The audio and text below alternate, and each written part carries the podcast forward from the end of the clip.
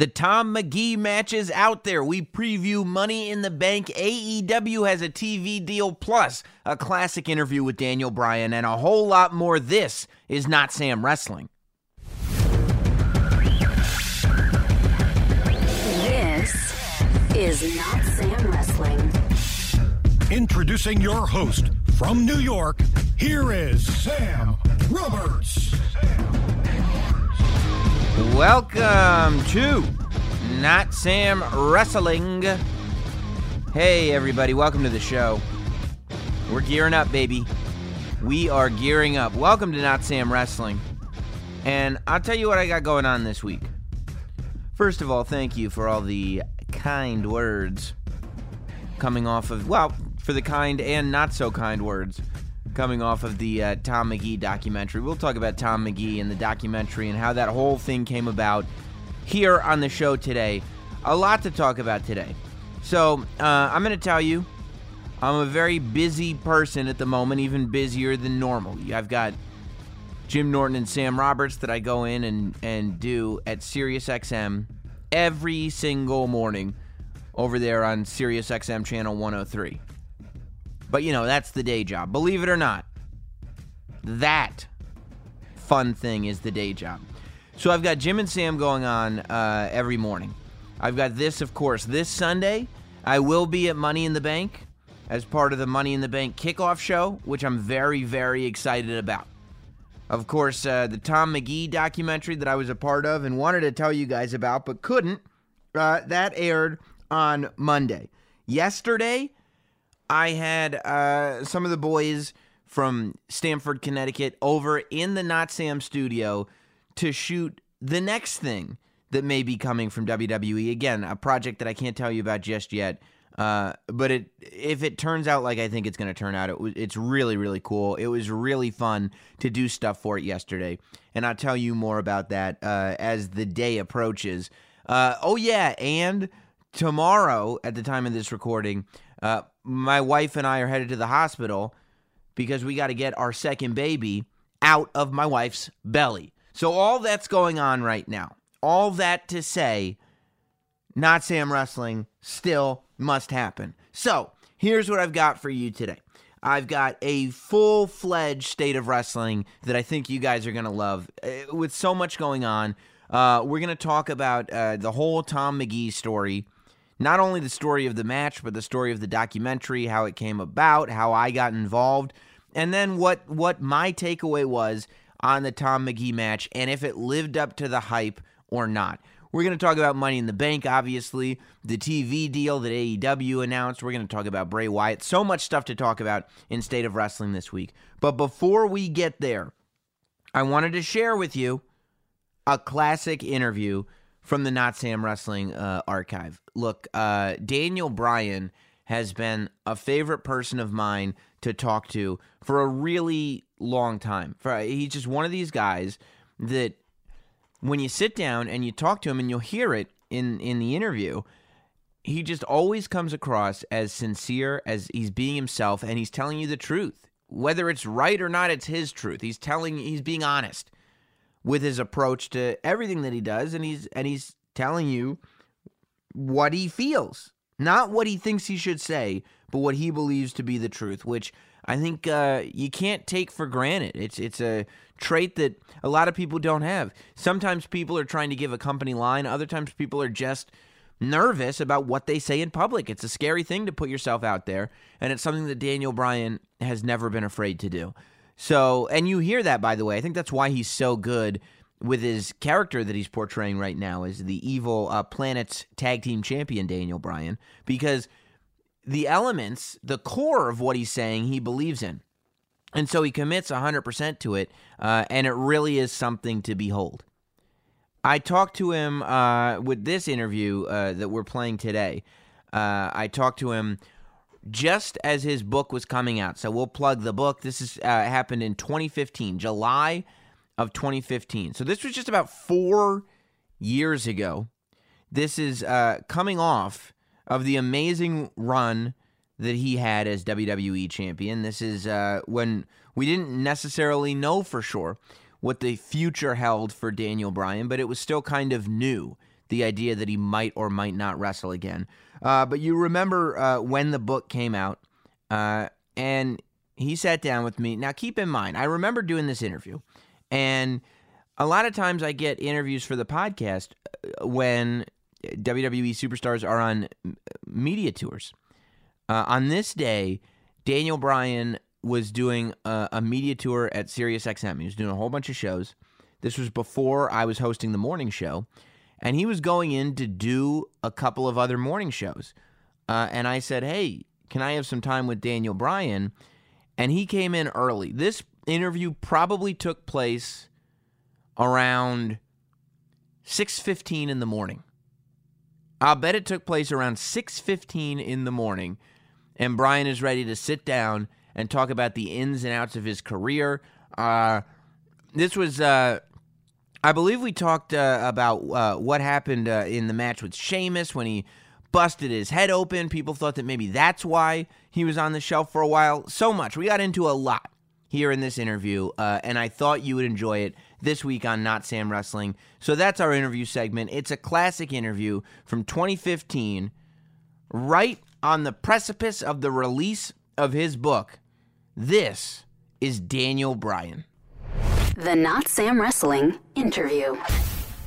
We welcome Daniel Bryan to the Sam Roberts studio. How's it going, man? It's going really well. What's the haps? I mean, I don't know what that means.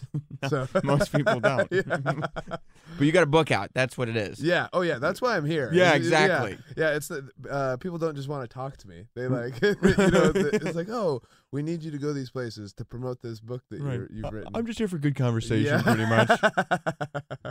Well, they got this book out now, and it's like even when you're hurt, you still have to do media. yeah. Like they got you on these ridiculous. What happened with your injury? Like what what exactly are you injured with? Why are you not wrestling? Okay. Uh, so I got a concussion in April, Okay, and that's the deal. that's it. yeah. Was that in the Sheamus match? Uh, no, it was in a, mul- uh, like a tag match the next week. Oh, So- so it wasn't the one with the No, no, with no, the blood and No, the. no, no, no, no. Yeah, it wasn't the one with the blood. What? So- How did how did that one happen? Because I was I, I, I was watching. Did you crack your head on a monitor? No, I headbutted Sheamus.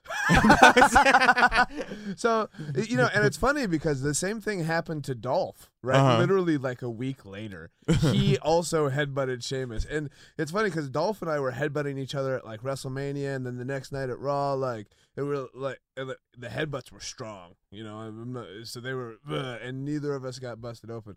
Both of us attempted to headbutt Sheamus, and we both ended up Just bloody. immediately, yeah. You would think though, with somebody who suffered concussions, that you would know how to headbutt without cracking your own head open. Yeah. Oh, yeah. You you would think. You would think. You would think. Yeah. but uh, yeah. Sometimes sometimes I get a little bit frisky out there. I guess so. yeah. And is that one of those things like do you get in trouble when you get back there and you're bleeding, or is it do they just chalk it up to Okay. sometimes so he gets frisky? It was no. Um.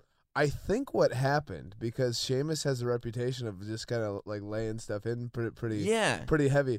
I think they blamed it on Sheamus at first. Like when I got to the back, people were like, but I was like, no, no. Like we had a very physical match. Like Uh-huh. it was a bit like, and I enjoy that style. There's not, you can't do that with everybody, right? Right. You know, like, uh, but I like doing that with Sheamus. Sheamus and I like to go out there and like kind of beat the crap out of each other. You know, it's part, you know, it's a weird thing to say that that's something that I enjoy. It makes me seem like I have some sort of weird fetish or about putting Yeah. putting on my underwear and then getting beat up by other men. I went.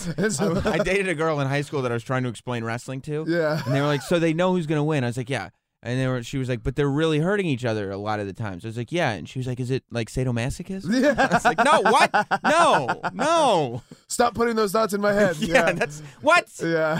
you got it all wrong. yeah, yeah, no. So, so yeah, no. But uh, they were then they Brie was the one who was upset with me. Brie, because she was sitting there watching as they're putting these stitches in my in my forehead, and she's like, "You are so stupid." and I don't know if those are the the exact words. She probably was being nicer about it, but my internal monologue was Right. her saying, "You are so stupid." That's the sentiment yeah. behind what was disguised. I thought, what, what did you think? Did you get approached to write this book, or was it something that you kind of wanted to do? Yeah, no, they approached me to write the book. I uh I would have never like just thought to be like, "Hey, I, my story needs My to be story told. needs to be told. Somebody needs to tell this. yeah. You know, whether it's me or somebody else. Somebody come follow me around for a little bit. Right, know, right. so- Let me explain to you my life story. Right. what did you think when they told you, okay, we're gonna, you're the guy, you're gonna, we're gonna write a book about you? Uh, so I it was interesting because it, like I see see those kind of things as like all of this is a way to make money, right? Right. It's like a okay, like they're not uh they're thinking of like, oh, this is like a nice little timely piece that if we can get this out by WrestleMania 31, Uh-huh. which we did not. No. Yeah. If we can get this out by WrestleMania 31, Yeah. this will be a nice little companion piece to WrestleMania 31 and be like, oh, remember last year's WrestleMania? And then it would be in time with kind of this Daniel Bryan DVD release and all that kind of stuff. And it would be a way to sell a bunch of stuff to where that they can make more money. Right. And, you know, and like, so, so that sort of thing. And it, like, I'm sure in their minds they're thinking, "Oh, it's a neat little story." Yeah, right? and yeah. it is. It's just like a neat little story because my my thing is not. um it, It's just very unusual how. how Well, it's I got- super unusual. Yeah, it's like very- atypical that every single step of the way it seems like, except maybe the Ring of Honor stuff. But even the Ring of Honor stuff has been kind of fan created and all of its reaction to like organic yeah. reaction to performance. Well, and even even my so I was uh, for those of you who don't know, Ring of Honor is an independent c- company where I was the champion of for uh for over a year, and then was kind of the top guy for a while. Um, that came not because Gabe Sapolsky, the booker at the time, was like, "Hey, you're gonna be the guy." Mhm. Like he decided I needed to be the guy because everybody else had left. Like, you know, like like CM Punk had got signed by WWE, Samoa Joe had gotten signed by TNA. Yeah. Uh, you know, uh, Jamie Noble, who was wrestling under his real name, James Gibson at the time, he made him the champion, but then he got picked up back again by WWE. And Yeah. so it's like, uh, who do we have? Uh, well, Bryan's still here. Yeah. like, he's sticking around. yeah, I he's think. sticking around. Yeah. So So it's been this whole kind of like either by default or I guess we have to do this. Everything is like every, somebody yeah. in an office going, uh, "Yeah, we have to." I What- don't know. We don't have any other choice. Yeah, like I'd really like to use somebody better. Yeah. But, but we don't have anybody better, so here's Bryan. It's, and it's and it's interesting too because that mentality is so you talk about in the book about not having a top guy mentality. yeah. That like most people come in and go, "Well, I'm the guy Uh-huh. and I'm better than everybody else, so that's why I'm on top." But even like when you're when you're telling the story about the WrestleMania match, the first WrestleMania match with Sheamus, you're going, "Yeah, as it turns out, he should have wrestled Rey Mysterio because we were on the pre-show." Yeah. Like, yeah. you're well, it's so true. aware Yeah, of yeah, like yeah. what's going on. Like Sheamus, I don't think this is a good idea. Yeah. You should not pick me. Yeah. Yeah. What is it with Sheamus and WrestleMania matches? Do, uh, they, do you know what? Uh, so uh, when they for WrestleMania 30, when Yeah. they told me that they uh like Vince pulled me into his office and he was like, "I want you to wrestle Sheamus." Yeah. Like, like and WrestleMania 30 is the WrestleMania that you ended up ended up main eventing, main eventing and Yes, winning the yeah. world title. Yeah, and uh, like at the time, I was very popular, right? Yes. Like to me, like at worst, like third most popular guy on the the show. Uh, but I sometimes, depending on the building, more popular. But um, it, it was just strange because like I was thinking like, okay, I've had a really good year. What am I gonna do for WrestleMania? And uh, I was really hoping for like Shawn Michaels or for Triple H. Yeah. Right. And so when Vince pulled me into his office, I'd like to talk to you about your WrestleMania match. I was like, ooh, what's this gonna be? I'd like you to wrestle dun dun dun Sheamus. and I have to explain this by saying I love wrestling Sheamus, as we just we just talked about. Right. that. But that we had so we've already had two bad WrestleMania moments together. Right. As far as like and not because we did bad, but they were just bad circumstances. Right, the first one was the pre-show, the pre-show and then the second one was the 18 second match. the 18 second match and then uh and then yeah and then i was like do you know what i the the last thing the wrestlemania crowd wants to see right, is me and Sheamus. right. they know what So, happens yeah. when Sheamus and I go to WrestleMania. Right, yeah, yeah. So Was that ever? What were the plans for WrestleMania 31 this year when you ended up in the Intercontinental Ladder match? Because after, you know, they kind of had another Royal Rumble debacle somewhat with with things not going exactly how I would assume they thought it was going to go with another kind of babyface that got booed in the main event. Um, was there a thought of you wrestling Sheamus again? Yes, there, there was. was. Yes, there there was. was. This, Yes, this yes. year it was going to be yeah, a yeah, Daniel yeah, Bryan and yeah, Sheamus. they- yeah, and I don't know what the I think, you know, at some point it becomes like a rib on me. That's what- yeah. and, and not a rib on me, but also a rib on Sheamus. As far Right. as, as like we're gonna, but and and this is the thing. I would love to wrestle Sheamus at WrestleMania and have like a real a real good match if if both of us are at like if there's a good story to it and that Right. sort and that sort of thing. But um, you, you know, it's hard because now when you look at WrestleManias, there's so there's already so many guys on them without talking about the guys who are full time guys, right? Right, Yeah. right, so right, right. okay, there's an Undertaker match, there's a Brock Lesnar match, there's a Triple H match. Uh, there's gonna be you know so and so's coming back, so and so's coming back. Well, then for the full time guys, How know, much time is there really? Yeah, and so uh, so then you're already looking at it and be like, and you're like, well, if I'm wrestling, this is what I was thinking at WrestleMania 30. If I'm wrestling Sheamus, that already puts me at like the fifth or sixth spot from the top. Right. No know, titles are on the Yeah, line. and, and it, you know, and so, uh, and so you know that's uh, like uh, Sheamus is is really good, and I'd love to get that spot with him at WrestleMania because we're we are we like each other, and we also have this history together that's interesting. you Yeah. know, but I don't know if it's a history that the fans want to see repeated. No, because so it just left a bad taste. And it's kind of one of those things where it's like, okay, I could watch a Daniel Bryan Sheamus SmackDown match because you're gonna get time yeah, and you're gonna, like you said, or you're even, gonna yeah, or, or knock the any, crap out of each other. any other any other pay per view. right. Right. You know, any other pay per view, fans would be very accepting of me versus Sheamus because it would be a very good match. Yeah. But I think the mentality, especially of those fans who come to WrestleMania every year, is like, no, we don't, we don't want This this. can't happen. Uh, you were talking about making money. At what point did you become at all money conscious? Because you, Um, you were talking like in the beginning, when you were wrestling for the independent group Ring of Honor, hmm you described you said you were you were described as a starving artist, and that's where you wanted to be, and like it, it didn't seem like it was about money, and not that it's about money now. But you know, throughout the book, as you start making money, you start becoming more like conscious of saving money.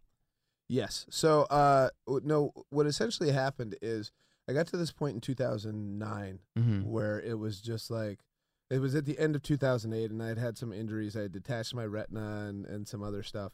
And I was just like, um, this is no longer sustainable, what I'm doing to myself. Right. for the little money that I'm making. It's not like, uh, and so I kind of took 2009 as my year. I was like, okay, I'm gonna try to get to WWE, uh, because that's the place where I could make enough money to where when I'm done doing this, I could actually not have to work. Right. Because 'Cause it- here, here's the big, here's why I even care about money. Because Brie and I don't live a very big lifestyle. Is that I have no job skills, right? I've been doing this. I've been doing this since I was 18 years old. Yeah. Right. Like I, like the other jobs that I had, I worked at KB Toys and I worked at a uh, video store slash tanning salon. which is the best name. right, video tonight, tan today. Yes, Yeah. and so uh, you know, uh, like I baled hay, you know, and as much as I enjoyed baling hay when I was 16 years old, that's not necessarily what I want to do when I'm 35 or 40. Right. right. You know, and so And you can't go into a video store and have people be like, "Didn't you used to be Daniel Bryan?" right yeah and so uh you know so then i just became conscious of sa- saving money and now like it's not like n- now i'm back to not worrying about money because it's like because you saved enough. yeah well and i mean m- like if enough is uh dependent on the person right like Right. if steve austin looked at how much money i had he'd be like that's that's not enough right. clearly this is not enough money like uh, you know, Vince McMahon or, or Triple H or uh, you know any of those John Cena, Randy Orton, any of those guys would be like, "No, Bryan, you don't understand. That's that's not enough money." And I'm like, "No, you don't understand. I don't need very much money." Right, right. We'll get back to our stroll down memory lane with Daniel Bryan in just a moment, but first, we all know there's millions of live event tickets out there sports and music, comedy, Broadway, whatever you want to see, they're out there. And I bet you didn't know, or maybe you did if you listened to this show enough, that they're all in one place. And that one place is SeatGeek, the spot that has all of the tickets that you're looking for. It even rates each ticket on a scale of 1 to 10, then displays them on an interactive seat map. The green dots mean good deals, the red dots are overpriced, but you know what? Sometimes, if you want to sit in the front row, it's going to be a red dot. Is it worth it to you? It's up to you to decide. Thanks to the SeatGeek app. It is so easy to find. I have it on my phone. I tested it out because I'm not going to sit here and tell you to use some app that I haven't used myself.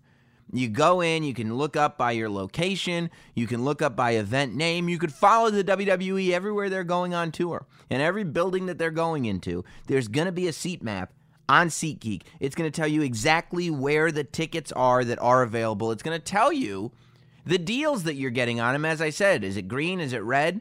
You pick. And you go on there and you get the best value tickets to whatever event it is that you want to go to.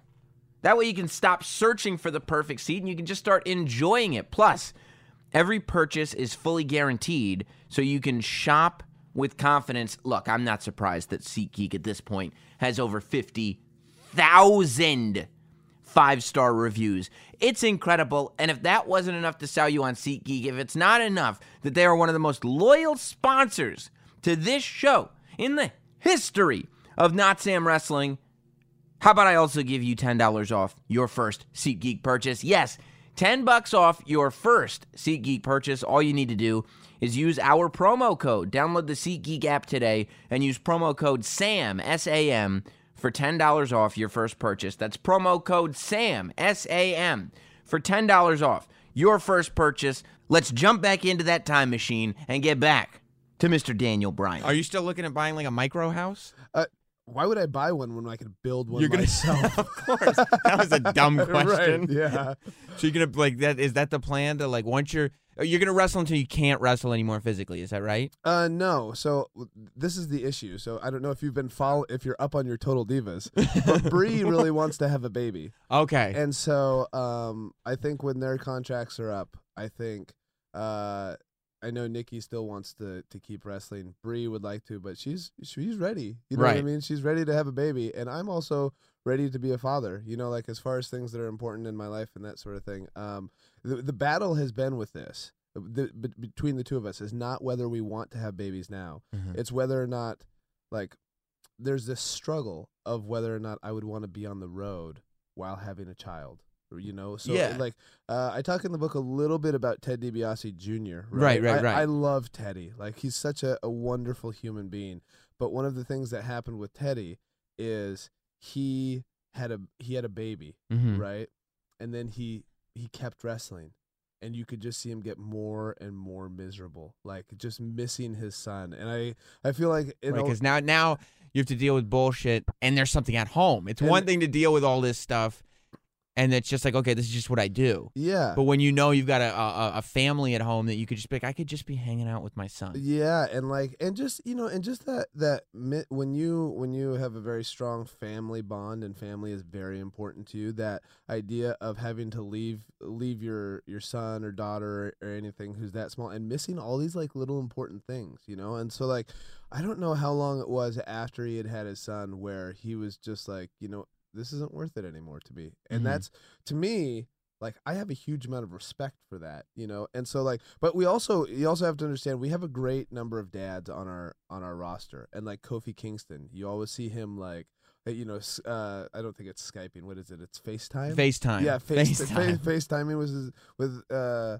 with his kid and like you know, and so we ha- we do have good dads and th- like nowadays it's much easier to keep in contact with your kids than it is. But I I also feel like I don't I don't want to miss stuff. So Right. that all of that to say, um, I the timing of when we would have a child is has been the argument as far as like because Brie now being uh, she's 31, you know, she'll be 32 this year, and she's always said in her head that she wants to have her first baby when she's 32 or 33. And so then it becomes, you know, with women, it's just like It's this thing that they've created, like, yeah. It, time is not.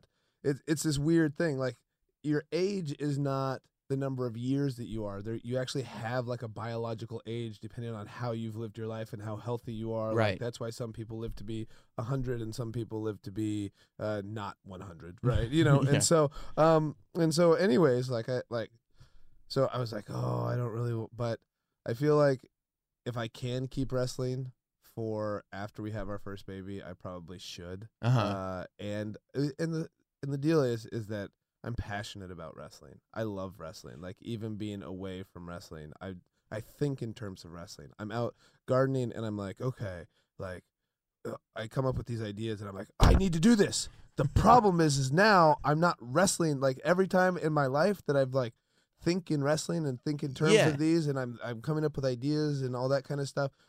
Within a couple days, I can go out there and try it.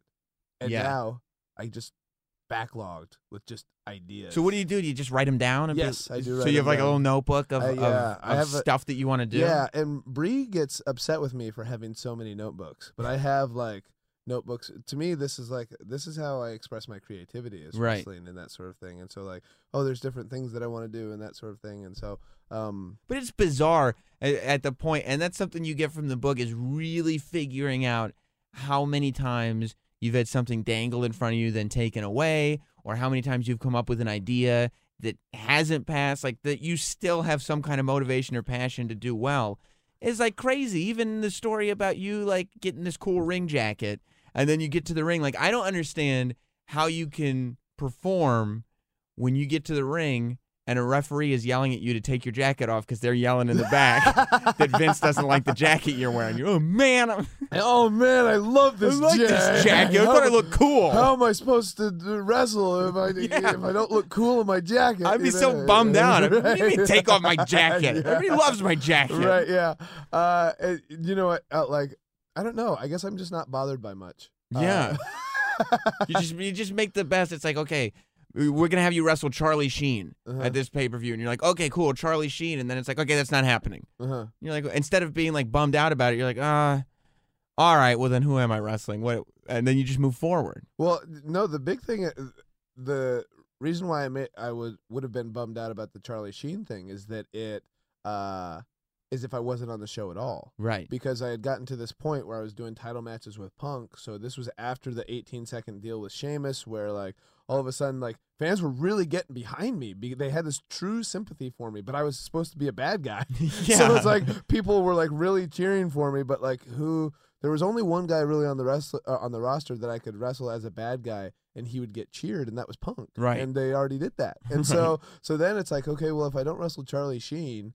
Which I think would have been an amazing crowd reaction. They would have booed him out of the building. Yes. like he's supposed to be the big good guy. And- but anyways, it, I was just happy that, or I was worried that like without Charlie Sheen, who am I gonna wrestle?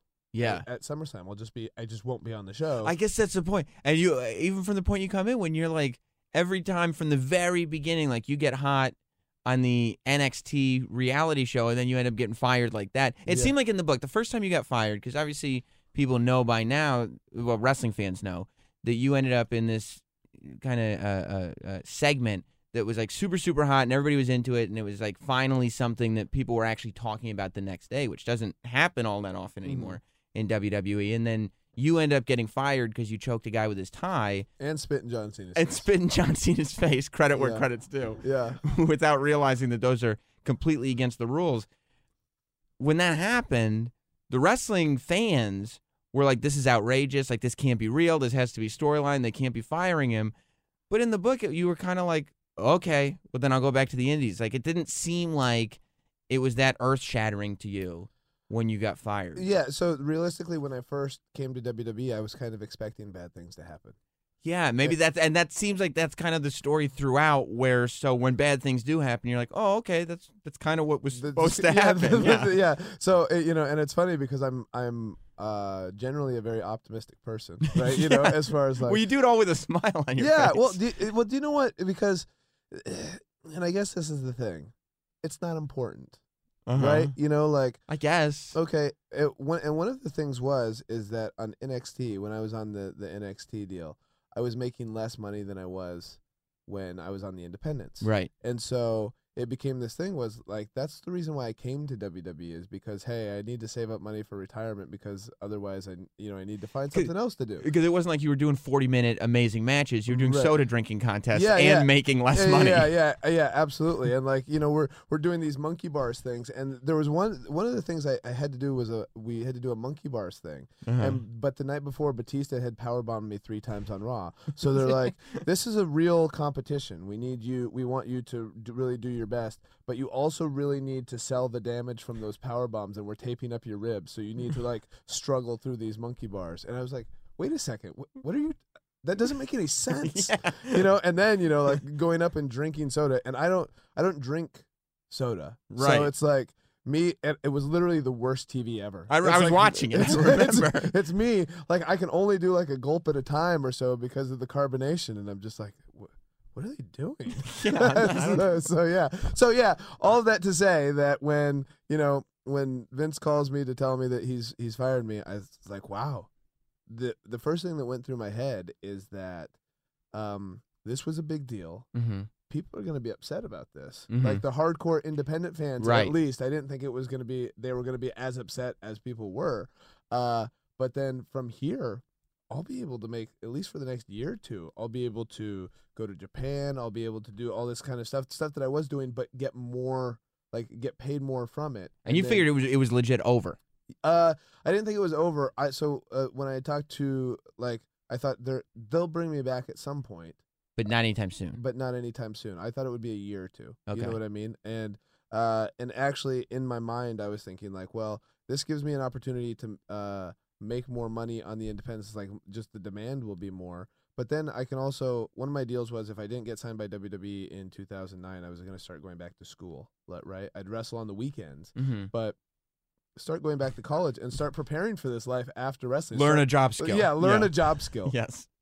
Build tiny homes. Right. Right. And so, um, so yeah, so and that was just kind of my plan there. Except now it's going to be a whole lot easier because now getting bookings is not going to be a problem whatsoever. Right. So, uh, so yeah, that was kind of my thinking, and I wasn't, I wasn't really worried about it. I thought this is awesome and this is cool, and like you go from this, uh, it was kind of a stifling environment at the time to being able to go and I'd wrestle it for Dragon Gate USA, which is you know Gabe Sapolsky's uh, deal at the time, and being able to have like these thirty minute matches that I really enjoyed in front of you know in a very intimate setting, which is I also enjoy. So- Yeah.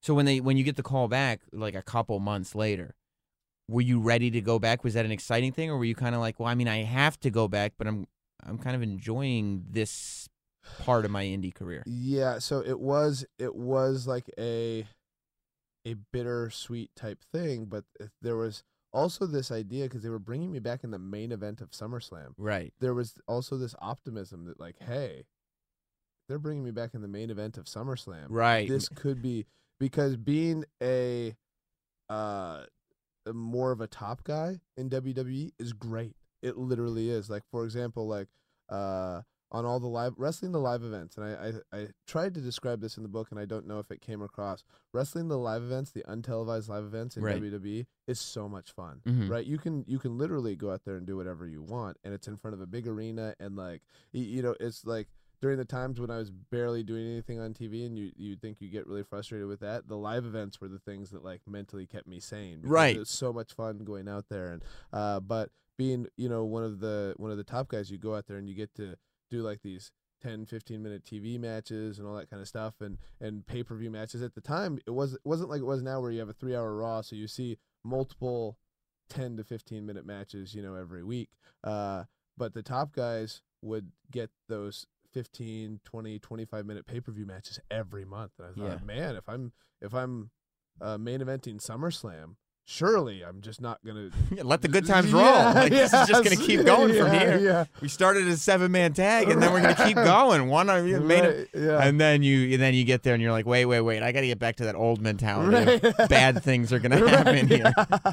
But the first couple months, it was okay because I wasn't expecting to be like the main event guy, but like I was the U.S. Uh, champion for the first couple pay per views, and it was fun because I was wrestling.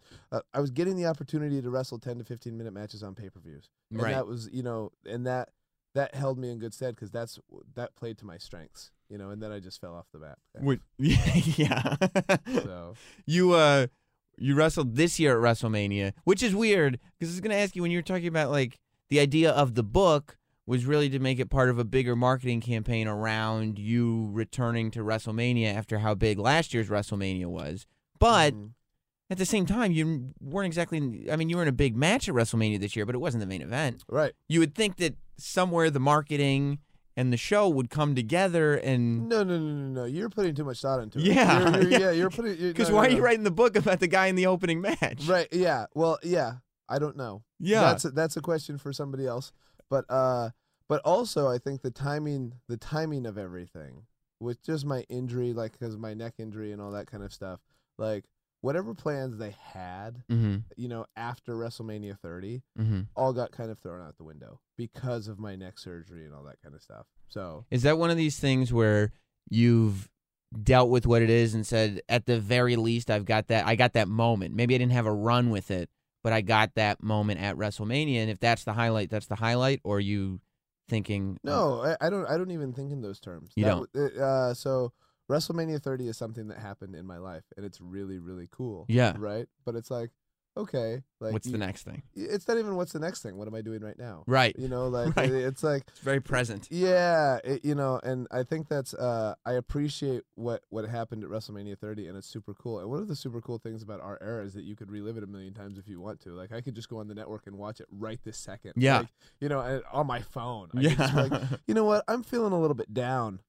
Ah, there it is. Right, You know, right, like, right. Uh, but you know, um it, it's one of the things that I really try to do is just like live because you never know what's going to happen. Like I Mhm. could s- I could get in a car crash after this, you know, and some but if you're always looking forward to something else or you're like, "Oh, you know, that was kind of my that was my life highlight was this thing back here." Yeah. Then like, eh, I mean, that's not my deal. You did seem like I've interviewed you a bunch of times, obviously. You know this. But when I interviewed you right before WrestleMania this year, it was the first time you seemed kind of annoyed that at what had happened. You seemed like it was I think it was like 2 nights before WrestleMania and it seemed like you were a little more annoyed than usual at your placement or the fact that cuz you were talking about people not thinking you were marketable. Oh no no no! I just know that they don't think I'm marketable. I was actually thrilled uh, to be one of the things that I wanted to do when I came back Uh-huh. was do something with the Intercontinental Championship.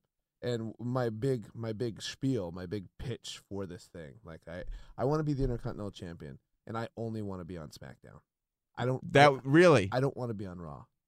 I want to be on SmackDown Wow. because one of my things was I would never have gotten this opportunity to be the World Heavyweight Champion if there wasn't split brands Uh-huh. right? If there wasn't two titles, if there was just the one main title, they would have never, ever given me that opportunity. But Right. because there was two, and then I, I talk about it in the book as far as like with uh with Mark Henry being champion and stuff. I I was I had the money in the bank deal and it was only Mark Henry getting hurt that caused me to even cash Yeah. Cash that in, right? I don't even know what their plans were. I, nobody knows. Like Right. they didn't know what like Maybe there What- weren't any there could have not been well, yeah, plans. well, what are we gonna do? Because we don't want Bryan as champion, but he's got we gave him this thing. It's like Why'd we eh, do this? Yeah, so it, it- eh, eh, you know, and it is funny. Even when it, you know, I describe in the book why they even gave me the case was just because like they wanted to give it to Wade Barrett, but it was too similar to what they were doing on the other side. Right. But, you know, so now so- you've got this briefcase that guarantees you a shot at the title that you're supposed to win, but they don't want to give you the title. Right, so yeah, so let's just have him carry the briefcase around and not put him on TV.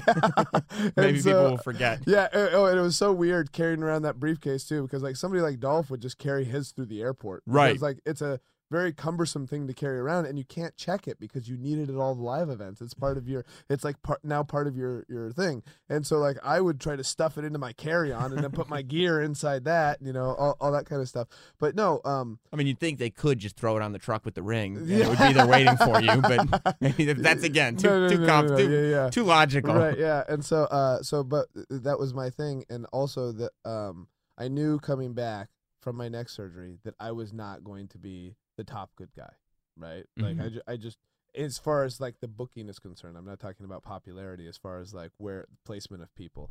And uh one of the things that really that can hurt you if people see you as that, if people want you to be that and you're not that is that they can take it out on other people, right? Like taking it out on somebody like Roman when they're trying to push him and that sort of thing. Yes. And and Roman is very very good. Like Roman is I think although th- there was a little bit of backlash at at Royal Rumble because he wasn't me, yeah. but I think people are seeing now like all of his matches are really like good. right. And when in in his promos, when he's allowed to be himself, Right. not say like suffering succotash or you know whatever it is, Yeah. you know, uh, he's really he's really good and he's marketable and he, you know all this all this kind of stuff.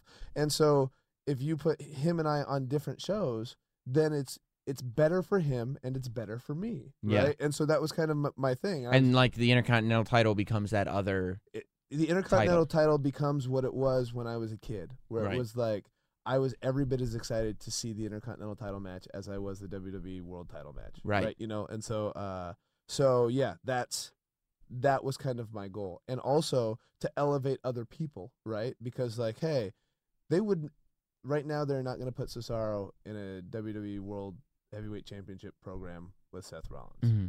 I I mean, they- might, but I don't think Probably they not though. Yeah, Yeah. they would do that with him and me in the Intercontinental Championship, and it might not be the main event of pay per views, but if it carries SmackDown, if that's the main story on SmackDown, Yeah. it it can show everybody. Like, because I think sometimes the WWE doesn't think people are capable of some of this kind of stuff. I don't think they thought I was capable of carrying this that kind of stuff Yeah. until they gave me the opportunity, and it turns out that I was. And until you give him the opportunities, give somebody like Cesaro an opportunity to do that and show that he can do it. You know, like that was part of my thing too. People like Cesaro, people like Cody Rhodes, you know, people like, or, you know, Ryback. Give them these opportunities to carry a show like Yeah. that, carry a program, and uh, it would just be good for everybody. And not only that, good for morale. I was hoping. Like I have like all these greater things. I want everybody to be happy at work, as opposed to you know, like I want us to all like enjoy it and be like, hey, if I work hard and if I'm good and if I get good crowd reactions, I am going to get further, right? And So, do you like it better when there's a brand split? Like, Yes. Yeah. I, I would much rather have there have a, a brand split, And we can do what we want over here on SmackDown Yeah, and build these yeah, guys like- over here and and so it's easy to say Cesaro because Cesaro is so like awesomely good that Yeah. everybody's like, yeah, do something with Cesaro, Right. But I'm even talking about people like Heath Slater, and I mentioned Uh-huh. this with in Chris Jericho's podcast. I think Chris, uh, Heath Slater is outstanding, Uh-huh. right? Like he could be our generation's honky tonk man, right? Yeah. like he Yeah, is, yeah, that He is just like this guy who's so entertaining and quirky in his own way, and like he he's just he's like all the stuff he did with uh, John Cena in the U.S. title. He would come out and say like John Cena's doing this U.S. Open cha- or U.S. title uh, challenge, and, Yeah. and so but Heath Slater would come out every week. John Cena, I'm gonna take that title from you. Then he get knocked off the the thing or something. He's great every time he does it. A couple Uh-huh. of years ago, he was doing a thing with the the legends coming back to Raw, and like Right. y- everything he did was awesome, and like but not getting an opportunity off of that to do something more substantial. You Yeah. know what I mean? To be the uh, the honky tonk man of this generation. Yeah. You know? What's it like for you? Because you're talking about all the guys in Ring of Honor kind of leaving, and that's how you got the championship. And then also later in the book, you're talking about being with CM Punk. And when you first started working with CM Punk, that was the first time it was like, oh, those are the Ring of Honor guys.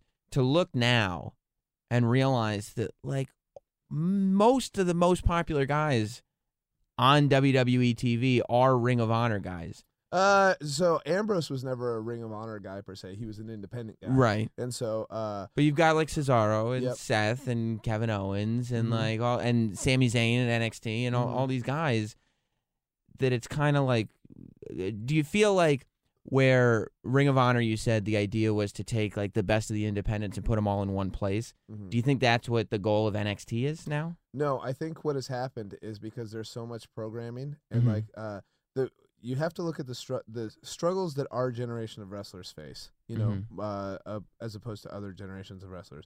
One of the things that we have to deal with more than any other generation is overexposure.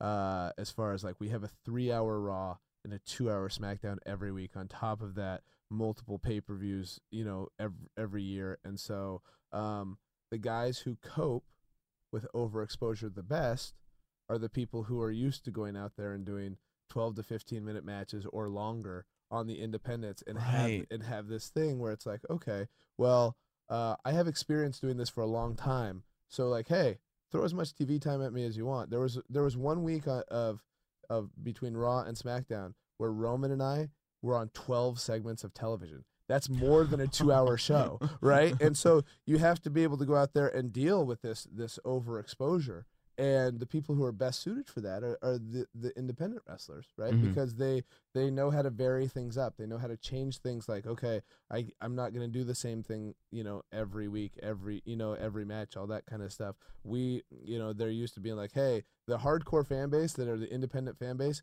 they don't want to see like a best of collection every match Right. they want they need something different New. and they they need some they need your character to evolve and they need your wrestling to evolve and all that kind of stuff so um that's why i think that those guys are very successful now is because it's like okay okay kevin owens you have to go out there and do a 10 minute interview, but then you also have to come back later in the night and do uh, a 15 minute match. And then tomorrow on SmackDown, you also have to do another 12 to 15 minute match. and keep it fresh. Yeah, and like with with Hulk Hogan and all that kind of stuff. One of the reasons why Hulk Hogan was so big is because you didn't get to see him that much. Right. Right. You know, right, like, right, right. uh, the old style of wrestling promoting, and that's one of the things Vince even said with his on his podcast about Brock Lesnar. We have to keep him special because even if you do that with Brock, Brock is this amazing character and that sort of stuff. But you have to be careful with Brock about overexposure, right? Totally. You can't let him. You don't want him without Paul Heyman to go out there and talk for twelve to fifteen minutes. right. And then right. go and do a 12 to 15 minute match, and then do another 12 to 15 minute match the next day because then or do like 12 suplexes a match yeah every, night. every every night. Yeah, it just no longer becomes special. Well, everybody go pick up the book. It's called Yes, My Improbable Journey to the Main Event of WrestleMania.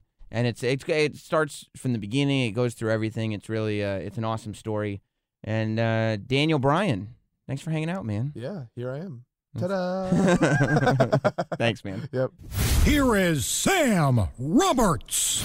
How great was that? A stroll down memory lane with Daniel Bryan. Uh, I just think you know when when I look back on on the archives of Not Sam Wrestling and and just look back. I mean, as I was going through and I was figuring out, okay, who do we want to hear from this week on Not Sam Wrestling, and just eh, getting to look at all the conversations that this podcast has let, led me to with all the different superstars that I've spoken to, it's pretty mind blowing. It's insane that it's even happened to begin with. But uh, I'm, I'm I'm super fortunate to have been able to have that and many other conversations with Daniel Bryan over the course of the last few years, and watching him compete at this level. Now he's in the pre-show match at Money in the Bank. It's the tag title match. SmackDown tag titles on the line.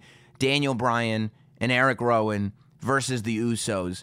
You know, Daniel Bryan has this amazing way of figuring out how to shine in just about any situation. Keep in mind, the incident that really began the first push for Daniel Bryan, to me, the yes movement that culminated with the title win at WrestleMania 30 really began with his WrestleMania loss to Sheamus. I believe that was at WrestleMania 28. I think that that was two years, unless it was more. I believe that that was two years before WrestleMania 30. And it was the match that lasted, you know, whatever it was, 11, 12 seconds. It was one broke, a kiss from AJ Lee, one brogue kick, and Daniel Bryan is pinned and loses the world title. Now he's supposed to be the villain, Sheamus the hero. Sheamus beats him within seconds, and that's it. That's your match right there. And it was two days later, or at that point, I guess SmackDown was on Friday, but it was a matter of days later. It was the SmackDown after WrestleMania that fans started reacting. That fans started reacting when Daniel Bryan came out because we wanted to see this guy have a WrestleMania match. And it wasn't even about sort of the the sympathetic nature of it. It wasn't because we felt bad because Daniel Bryan deserved a title match. I never liked that language. I never liked the idea that we're sitting there going, "We want to see this happen because this person deserves it." It's not true. Like there's no deserve. Oh, because this person has been there so long, they should be in a in a in a big match at this pay-per-view. No, it's not about time served in WWE or anywhere in the world of professional wrestling. It's not about, wow, you deserve this because you know, you always have solid matches and uh and, and you've been here longer than other people. So you deserve to be in a spot where you can shine. I don't buy that at all. The people that I want to see, follow me on this. This is going to be wild. The people that I want to see showcased in prime real estate matches are the people that I want to see showcased in prime real estate matches. The people that I want to see win are the people that I want to see win. At WrestleMania 35, a few weeks ago, a month and a half ago, whatever it was, six weeks ago or so, the reason that Kofi Kingston was the right guy to win the WWE Championship from Daniel Bryan is because me and the other fans in the building at MetLife Stadium and the fans that were watching that show at home, we wanted to see Kofi Kingston win. And it wasn't because uh, he deserves it. And it wasn't because, well, he's been here for 11 years. That was part of the story. It built some sympathy, it created some intrigue. But at the end of the day, the reason we wanted him to win was because he's the guy that we wanted to win. The reason that we wanted to see Daniel Bryan in a match that was longer than 11 seconds is because we like seeing Daniel Bryan wrestle. We want to tune into WrestleMania and see Daniel Bryan have a great match. Not because Daniel Bryan deserves to have a great match, but because we deserve to see a great match. Because we as fans want the best quality product that we can get. And at that time, it was seeing Daniel Bryan in a nice, lengthy match at WrestleMania. And I, I think that that's the strength that Daniel Bryan has always built on, that he has always delivered in every spot that he's in. And it makes it so fans, whether they're cheering or booing him, are happy to see him in a spot that commands the most attention because we want to give him that attention. And you know, I was uh, there's all kinds of theories about why this match is on the pre-show. Some of it is because uh, I, I think some people are reporting. I don't remember. I don't want to credit anybody because I don't remember who said it. But it was said, well, maybe they didn't know if Daniel Bryan was going to be even, you know, wrestling at this pay per view. Which you know, I don't, I don't necessarily know if that's the case because matches get changed the day of the pay per view sometimes. But uh, whatever the reason is, I think that we saw it in the match that Daniel Bryan and Eric Rowan had with the Usos last week on SmackDown, and in the promo that they cut for YouTube that I was talking with uh, Wade Keller about on the podcast last week, which you should still look up. Because I buy in to everything Daniel Bryan and Eric Rowan are selling right now. To me, the Usos, as I've said it a million times, are the best tag team of the last decade. But if they're going to be sitting around singing their way to the ring, pulling pranks with Uzi Hot and cell phone cameras, then they can concentrate on that. And Eric Rowan and Daniel Bryan can concentrate on making the tag team division in the WWE the must see division in the WWE. And that is something that I think we're going to see at Money in the Bank. And we're going to see a tag match on the pre show of Money in the Bank that makes it so the WWE has no choice but to give in to the demand of the fans that say, no, Eric Rowan and Daniel Bryan should be defending the SmackDown Tag Team Championships deep, deep onto the main card because those are the guys that I'm buying tickets to see right now. And I think it's going to happen. I think it'll happen at Money in the Bank. Let's get into State of Wrestling. So much to talk about this week. There's a lot of meat on this bone, folks, and we're going to chew it right now. It's now time for this week's State of Wrestling. Yeah, it is State of Wrestling time for Not Sam Wrestling number 238. All right, guys, here we go. So much going on. I think, of course, the State of Wrestling, I mean, I know, you know, the State of Wrestling is where we count down the top five stories in the world of professional wrestling, according to yours truly, the last professional broadcaster, Sam Roberts. And I think that the only place to start this week is with the legend, Tom Magee. Now, WWE shocked the world by announcing on Friday that following Monday Night Raw, they would air the Tom Magee match that everybody thought was lost forever. Okay, so here's a little backstory. Uh, Tom Magee, of course, for those of you that haven't watched the documentary, I would certainly watch the documentary. What they did was they packaged into like uh, 28 minutes or so, they have a 20 minute documentary explaining the entire story of why this match has become what it has become.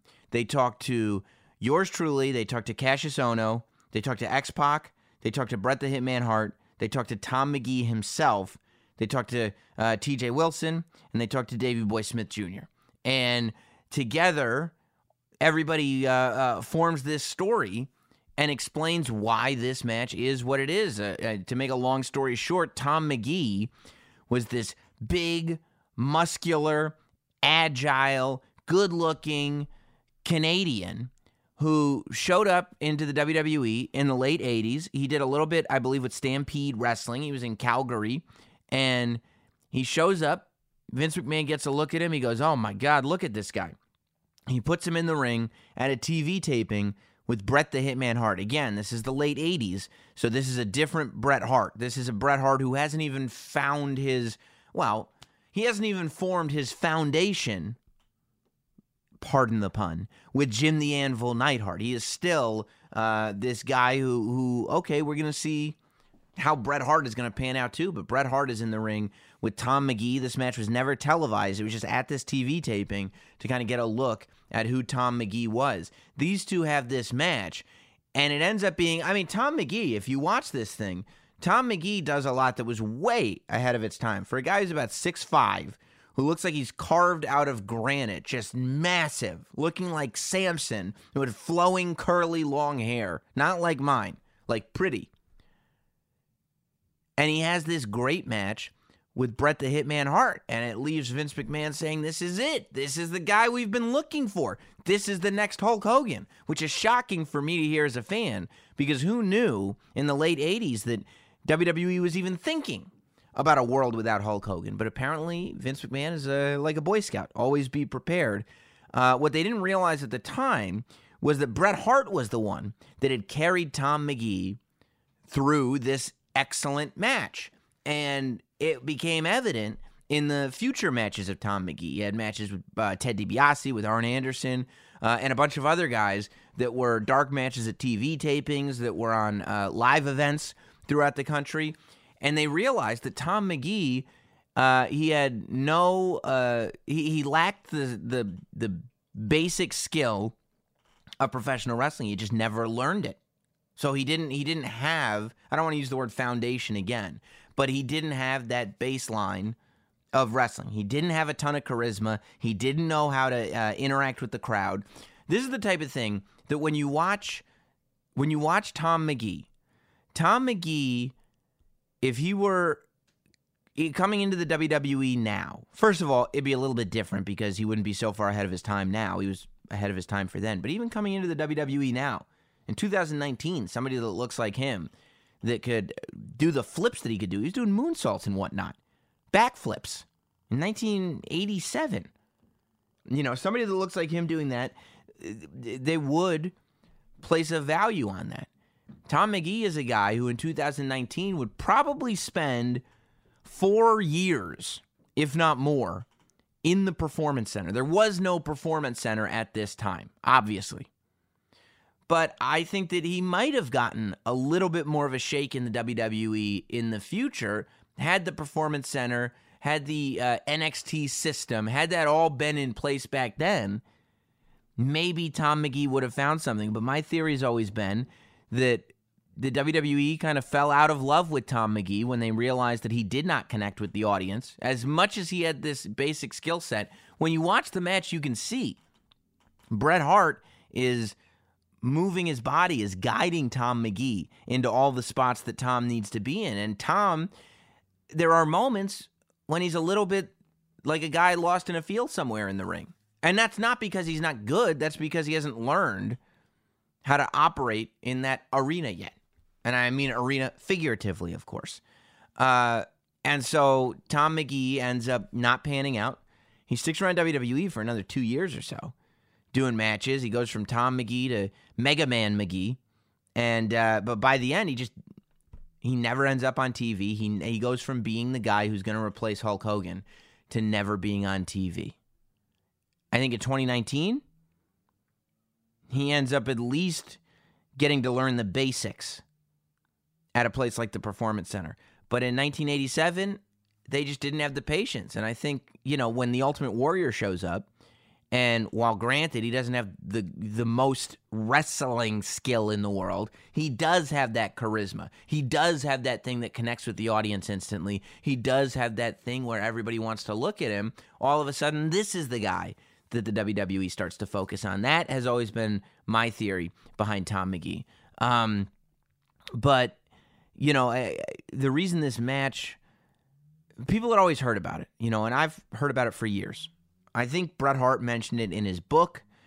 There's a great podcast that Colt Cabana and Dave Meltzer did together about it. There's there's all this material out of it, but I, I don't remember. I mean, it was years ago. But I don't remember the first time I heard about this match. But as I said in the Tom Magee documentary, I was a tape trader in high school. Regardless of what you'll hear, a pretty, I had a lot, a pretty major tape trader. I'm not going to say I was, you know, this top of the heap guy, but I had thousands of tapes. You know, I had, I had everything that I know of. And this wasn't something that I had. I don't even know if I knew about it when I was in high school tape trading. Um, but it's one of those things that you start to read about. And then there's other Tom Magee matches out there. You can see the Ted DiBiase match and the Arn Anderson match. If you go on YouTube, you can find these matches. But the Bret Hart match never surfaced until uh, I don't know, six weeks ago, two months ago. Um, this uh, uh, uh, Mary Kayfabe shows up on Twitter Years ago, Bret Hart had sent her a, a giant box of VHS tapes and said, Can you digitize these for me? And when you're done, go ahead and hold on to the tapes. And so she did. And I guess she was just looking through her box one day and she found this tape was there. The tape was mislabeled, the name was spelled wrong, the date was wrong, it, it, but she put it in and it was the match. It was the match that I think is equal parts I want to see what Vince saw, meaning I want to watch this match because I want to see how Vince saw the future of the WWE should Hulk Hogan not be there. Who did he? I want to see this performance that led him to believe we can turn this guy into the next champion during the Hulk Hogan era. I also want to see Bret Hart being the excellence of execution before Bret Hart was known as the excellence of execution. I want to see Bret Hart lead this guy through a match before any of us knew exactly how good Bret Hart was. The match has appeals on multiple level. So the WWE got uh, a hold of the tape. They digitized it. They added it, and and again, I mean, I always cons- figured that the WWE must just have it buried somewhere in their video library because they have absolutely everything but somehow they didn't. The the the match, the tape of the match that is on the WWE network now is the videotape that was found by Mary Kayfabe. That's that's it. That's the copy of the match that's available. And what's amazing is the tape's good quality. It's shot like it's shot for TV. Gorilla Monsoon and Bobby Heenan are doing commentary over it. It's it's amazing. But I, I completely recommend uh, the doc and Giancarlo uh, who works for WWE as a video editor, uh, just he does an amazing, amazing job telling this story. And I'm so glad that he was the one to do it because he's got such a passion for this stuff, uh, and you can tell that when you watch when you watch the documentary. But uh, you know, there's a couple of controversial things surrounding this thing. First of all, as soon as WWE announced it, uh, uh, Starcast came up because Conrad the Podfather, I guess, Conrad Thompson.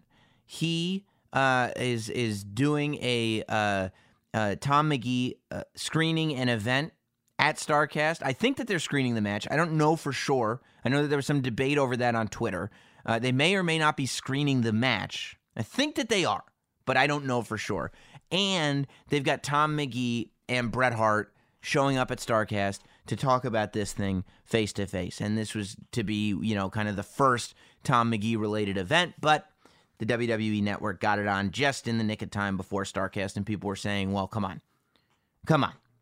WWE, you're just doing this because of Starcast. I'll tell you, first of all, in my opinion, um, I love that Conrad is putting together uh, events like this, that people have the opportunity to go sit live and see Bret Hart and Tom Magee talk about this. Uh, you know, I don't think that anything that the WWE does on the WWE network is going to take away from that live experience. But this is the WWE's property.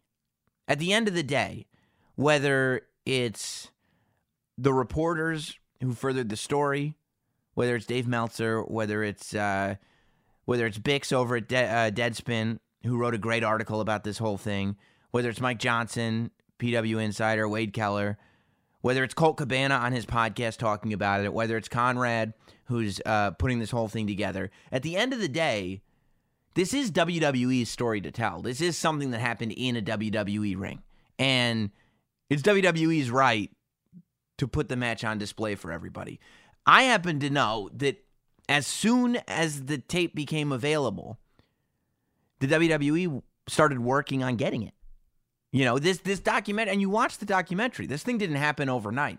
I um several weeks ago, if not more, I was at Raw in Montreal, and Giancarlo came up to me, WWE video editor, and he said, uh, he was like, "Hey, man, you know anything about Tom Magee?" And I was like, "Oh my god, I'm obsessed with the Tom Magee story. Can you believe they found that tape?" And he was like, "You're obsessed." I was like, "I've been obsessed with the Tom Magee story for a long time," and he uh, he was like, "You want to talk about it? I'm doing a thing." I was like, "Yeah, I want to talk about it. What? Yes." Come up to Sirius. Let's talk about it. So he came up to Sirius and he just kind of asked me some baseline questions. He said, Tell me the story about Tom Magee. So I told him the story as I knew it, as I'd heard it uh, over the years. And that's kind of how it happened. But this was also over the course of weeks and weeks and weeks. You know, I, I don't think that the WWE was uh, targeting StarCast, but I, I do think that the WWE putting this out on the on the network now only builds hype to any Tom Magee related event that's coming up in the near future. You know, I think that the reason the documentary is attached to the match is because WWE wanted to uh, uh, let their audience that maybe doesn't know this story know um, what happened. You know, let them know why this is so significant. So I think there's actually a lot more people today that know the significance of this thing because of what the WWE did than there were a week ago, for example. So I think that that actually only helps. And I love that uh, there are people out there that are going to continue to further this story and further this story and further this story. I'll never be done talking about it. Um, so there was that. And then also, it raised some controversy on Twitter. Uh, you know, I, I, I, heard a clip, Dave Meltzer on uh, Wrestling Observer Radio. He said uh, that uh, Cassius Ohno sounded uh, good on the documentary because he was part of the tape trading community, and that I sounded scripted. And you know, the the implication was that maybe I wasn't quite the serious fan that I made myself out to be, and maybe I wasn't quite the tape trader or whatever. Maybe I didn't know anything about Tom Magee. What I mean, you know, I wasn't scripted. I think everybody knows that, and I, I think that the one thing, whether you like me or not, that you're not gonna uh, debate is whether or not I'm a fan of WWE specifically. But I will say that uh, Dave Meltzer did reach out afterwards, and we spoke, and you know he kind of he kind of took back some of that stuff and and and explained what he was thinking and apologized a little bit. So I got no hard feelings about Dave Meltzer, and I, I've, I've, you know, I'm an Observer subscriber, so I like what Meltzer does, and I appreciate that he reached out and apologized a little bit. So, for those of you wondering, squashed, it's over, we're all good, and uh, you know, whether he likes what I'm doing or not, Dave knows that I'm a fan. You know, all he's got to do is check his records and see that I'm subscribing to his thing. So, you know, it's all good, is what I'm saying. It's all good. And I'm just happy that the uh, Tom Magee story is out there now for absolutely everybody to enjoy. And just to be a little tiny piece of the WWE's telling of this story is like a dream come true to me. To be able to go on there and talk about being a tape trader in high school is such a full circle moment. I, I can't even explain it to you. It's awesome. And it's an awesome doc. And I would recommend you all go out and uh, and check it out. Story number four this week. Uh, Vince McMahon does an interview in Variety, front page of Variety. One of the big Hollywood trades uh, is uh, Vince McMahon, and it's all about the WWE's new TV deal, and it's really all about the WWE as a as a media empire. You know, and this is something I've been saying for a long time. It felt like uh, the point of that Variety piece was trying to get at that the WWE is no longer a wrestling company. That the WWE is what I've been saying for a while now. That it's it's you know more like uh, it's it's a media company. It's Disney. It's it's something so much bigger. You know, Raw, SmackDown, NXT. Those are wrestling brands. The WWE is an entertainment and media company, and they have really started to hone in on what their product is. You know, I I, I love anything uh, any anything that involves Vince McMahon explaining any part of his process, I find fascinating. Just because he doesn't do a lot of interviews, especially this day and age. He doesn't do a lot of that stuff. He doesn't do a lot of media.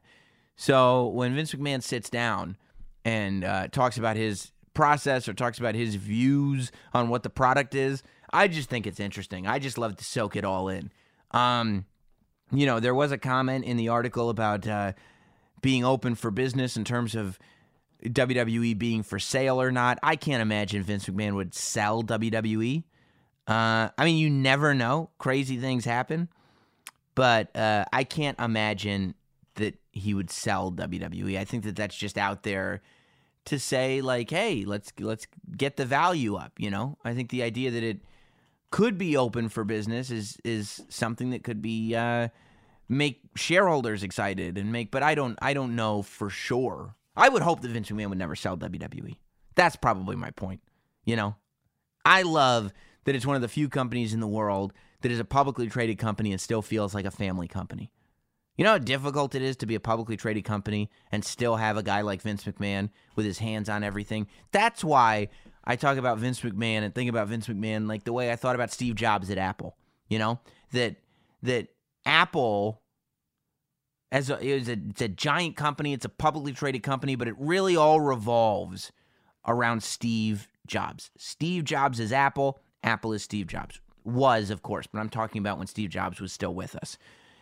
That to me is how I see Vince McMahon. You know, you go back to Disney. When Walt was still alive, Disney was Walt Disney, and Walt Disney was Disney. And no matter how big it got, okay, we got animation over here, we got live action over here.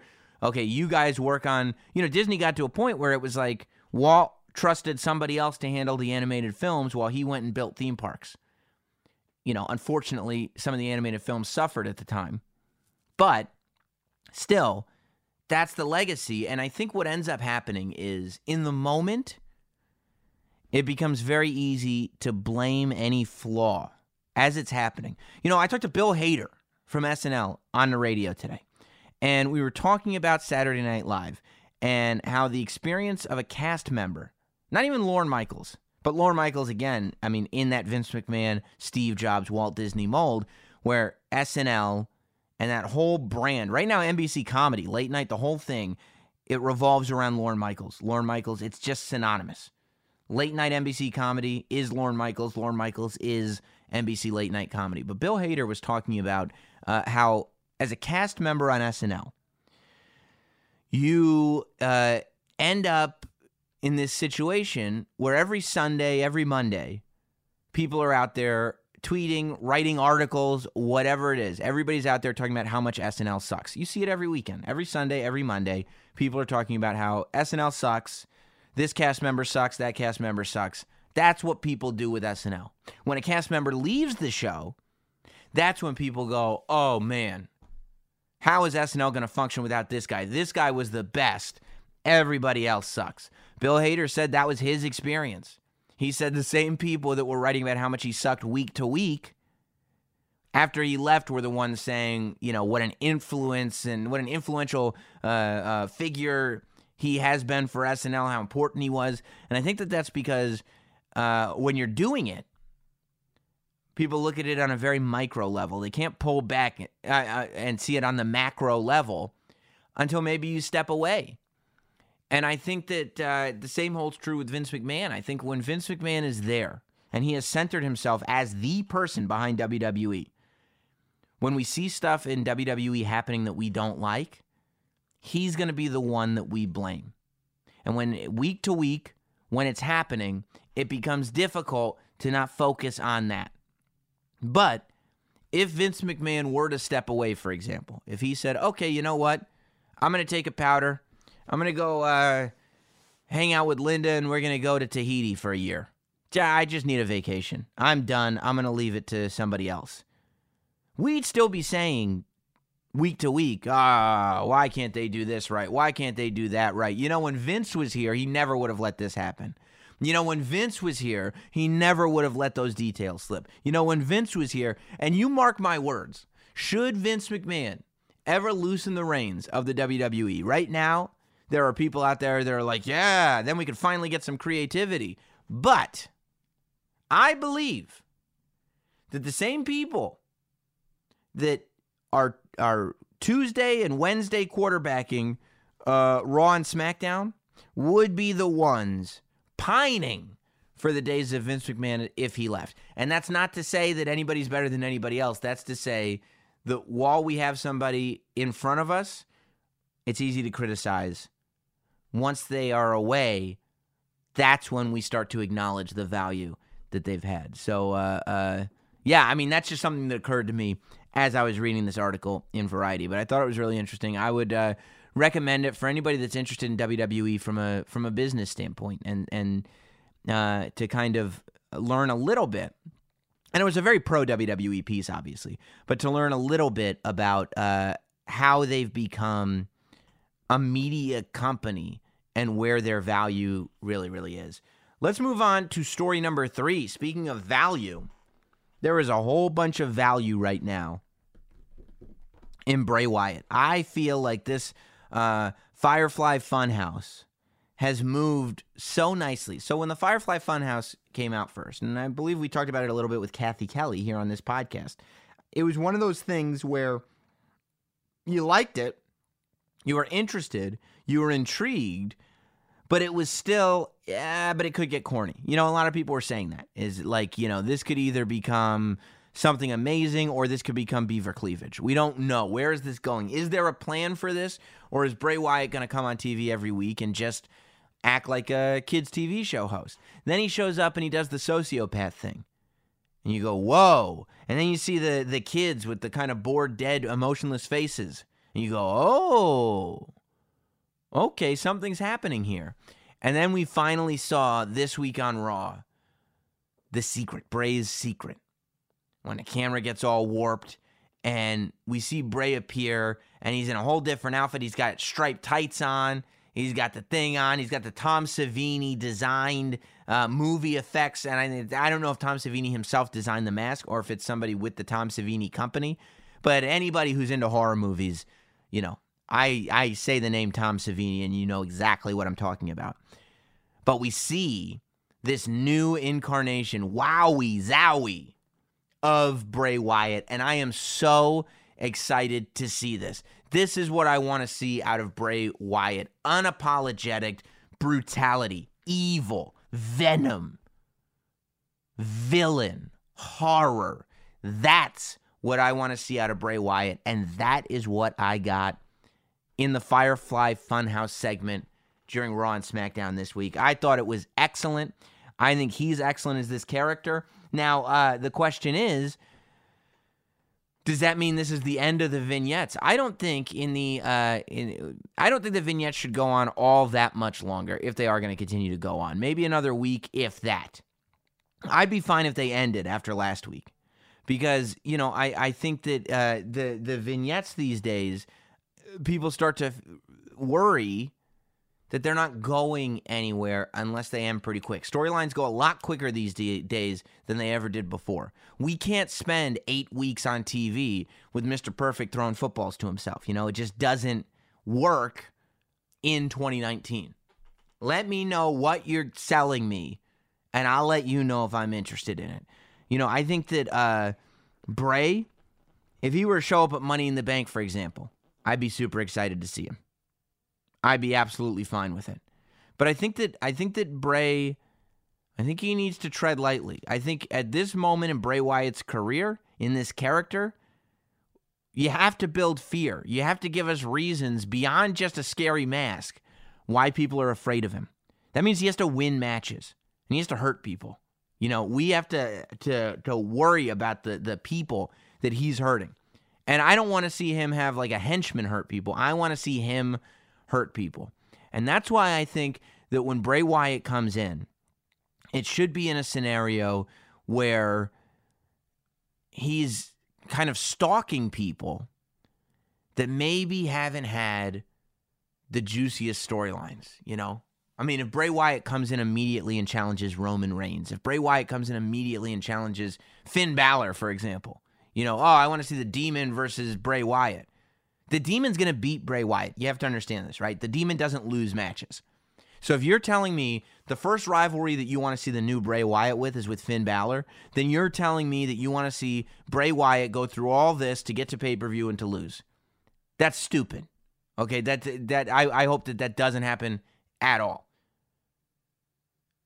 If we want to believe that Bray Wyatt might beat a demon Finn Balor, we need to see a lot more build from Bray Wyatt. I think Bray Wyatt should come to Raw and start stalking Apollo Crews and go on. Number one, yeah, he's going to beat Apollo Crews eventually, of course, but I think that it would give us time to get to know Bray Wyatt's character a little bit. And it would give Apollo Crews TV. Maybe we get invested in him. Maybe we'd sit there and go, you know what? I love this Bray Wyatt character. I'm glad that he won, but man, was Apollo Crews good tonight. You know? Have him take out Apollo Crews to start. Apollo Crews is a great good guy. Smiles. He's he's he's he, there, there's there's you're attracted to Apollo Crews. You want to be around that guy. I like this guy Apollo Crews. That's the guy that you want to see Bray Wyatt going after. Maybe next he goes after the B team. You know, go back to the B team being fun, goofy guys, and Bray Wyatt just uh, destroys him.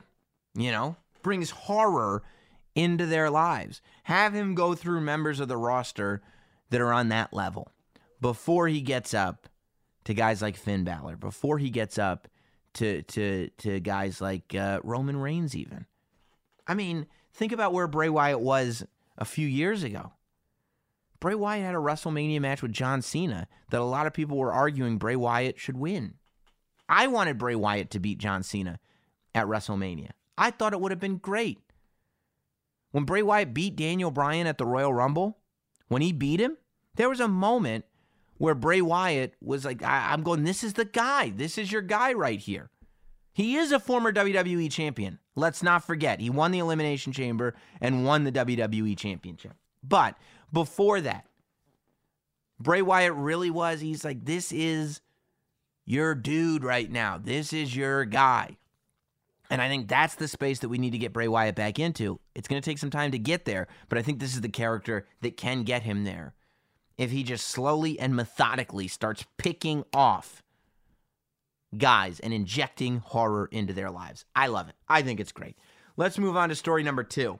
And the only reason this is story number two is because I always like to, when it's a go home podcast, story number one, I always like to make it the pay per view rundown. Story number two, then, is going to be AEW announcing their TV. So it was announced uh, today. This is taped on Wednesday. You can watch this live if you're a superstar patron. Uh, uh, not Sam Shill, patron. If you're a superstar, uh, not Sam Shill or above at patreon.com slash not Sam Wrestling, you can, of course, watch the state of wrestling live every week.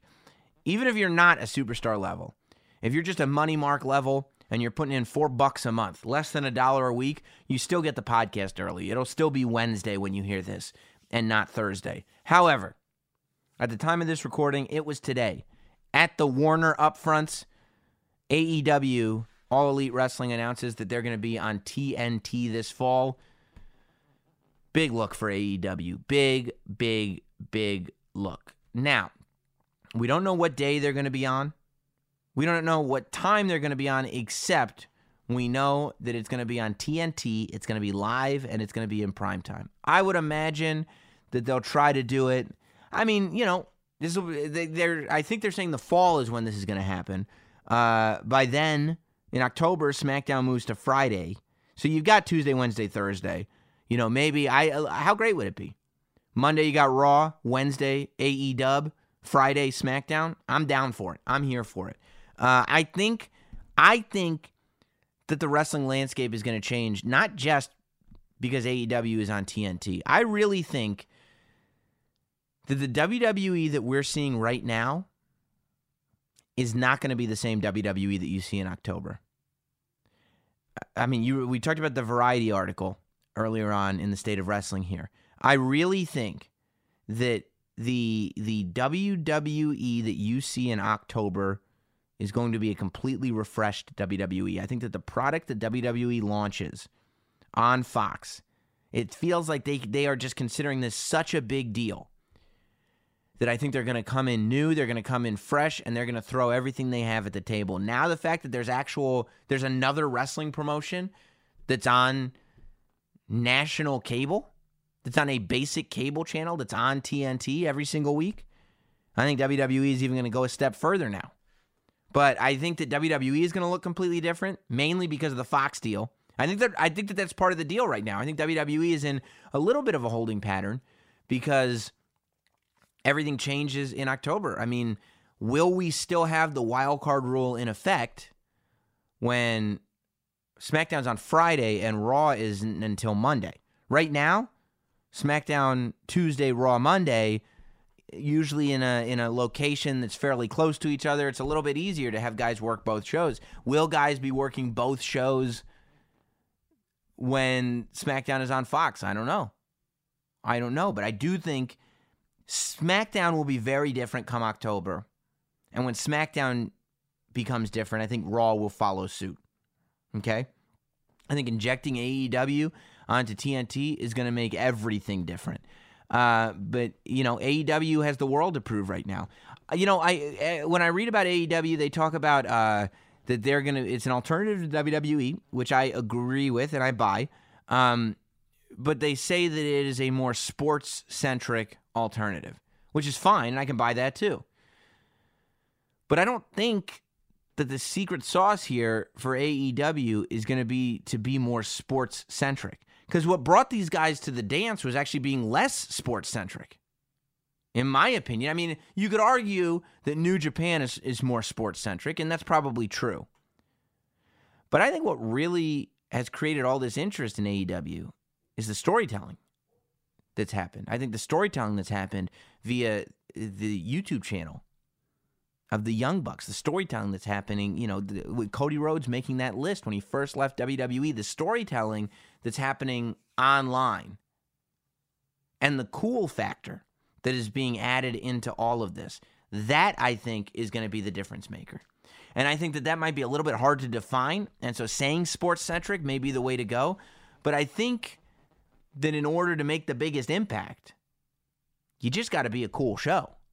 You have to be a show that that everybody wants to watch. You know, they're saying uh, I cringe a little bit. People are saying, "Well, this means the rest uh, another wrestling boom is on its way. Another wrestling boom period is coming." Stop saying that.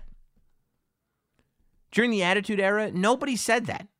I mean, I cringe in the same way I cringe when people say Becky Lynch is the next Stone Cold or so and so, because Stone Cold wasn't the next Hulk Hogan. Stone Cold was just Stone Cold. The Rock was just The Rock. The Undertaker's just The Undertaker. The Attitude Era was just WWE, and it happened to be the biggest thing on television.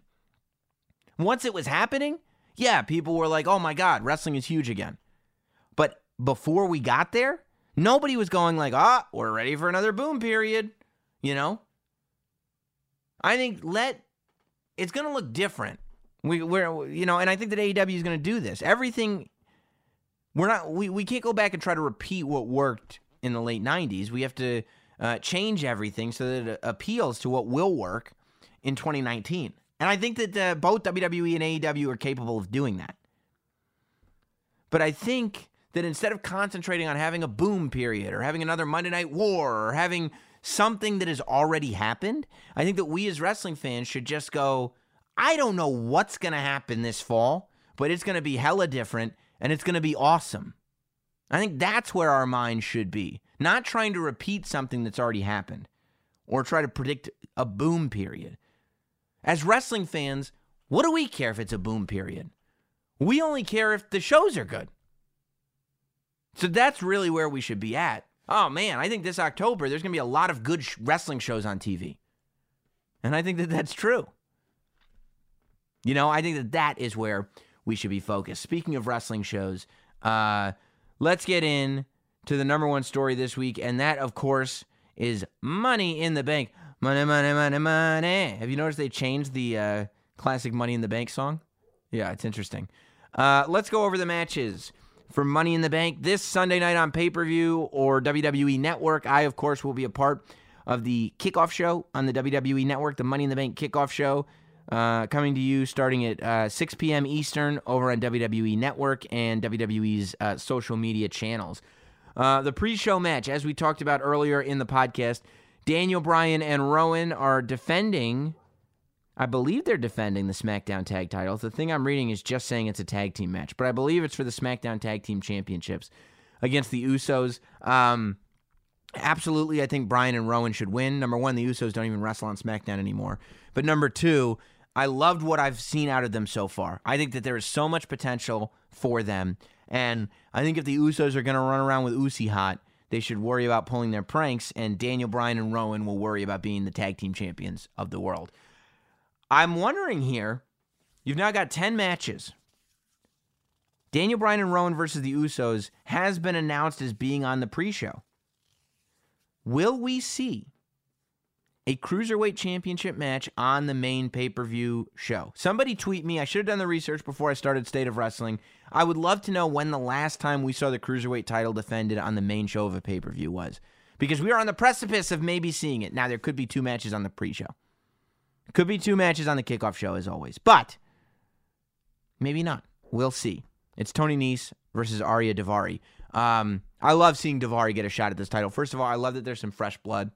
Tony Nese defending this title. Uh, you know, watching Tony Nese, uh, you know, on on the on the East Coast Indies for as long as he was there, and then seeing him, uh, you know, win that cruiserweight title at WrestleMania, and now uh, be defending that title is super cool. And I've always I, I love the evolution of Daivari's character. I think he's found something fresh and uh, unique to show off that is that is him, and it feels authentic. Uh, and I like watching him. So uh, uh, yeah, I mean, I think Tony Nese will retain, but I'm happy to see Daivari uh, get that championship opportunity. United States Championship is on the line. Samoa Joe and Rey Mysterio. Look, Samoa Joe made minced meat out of Rey Mysterio uh, on on at WrestleMania. Rey Mysterio did get a lucky roll up victory over Samoa Joe later.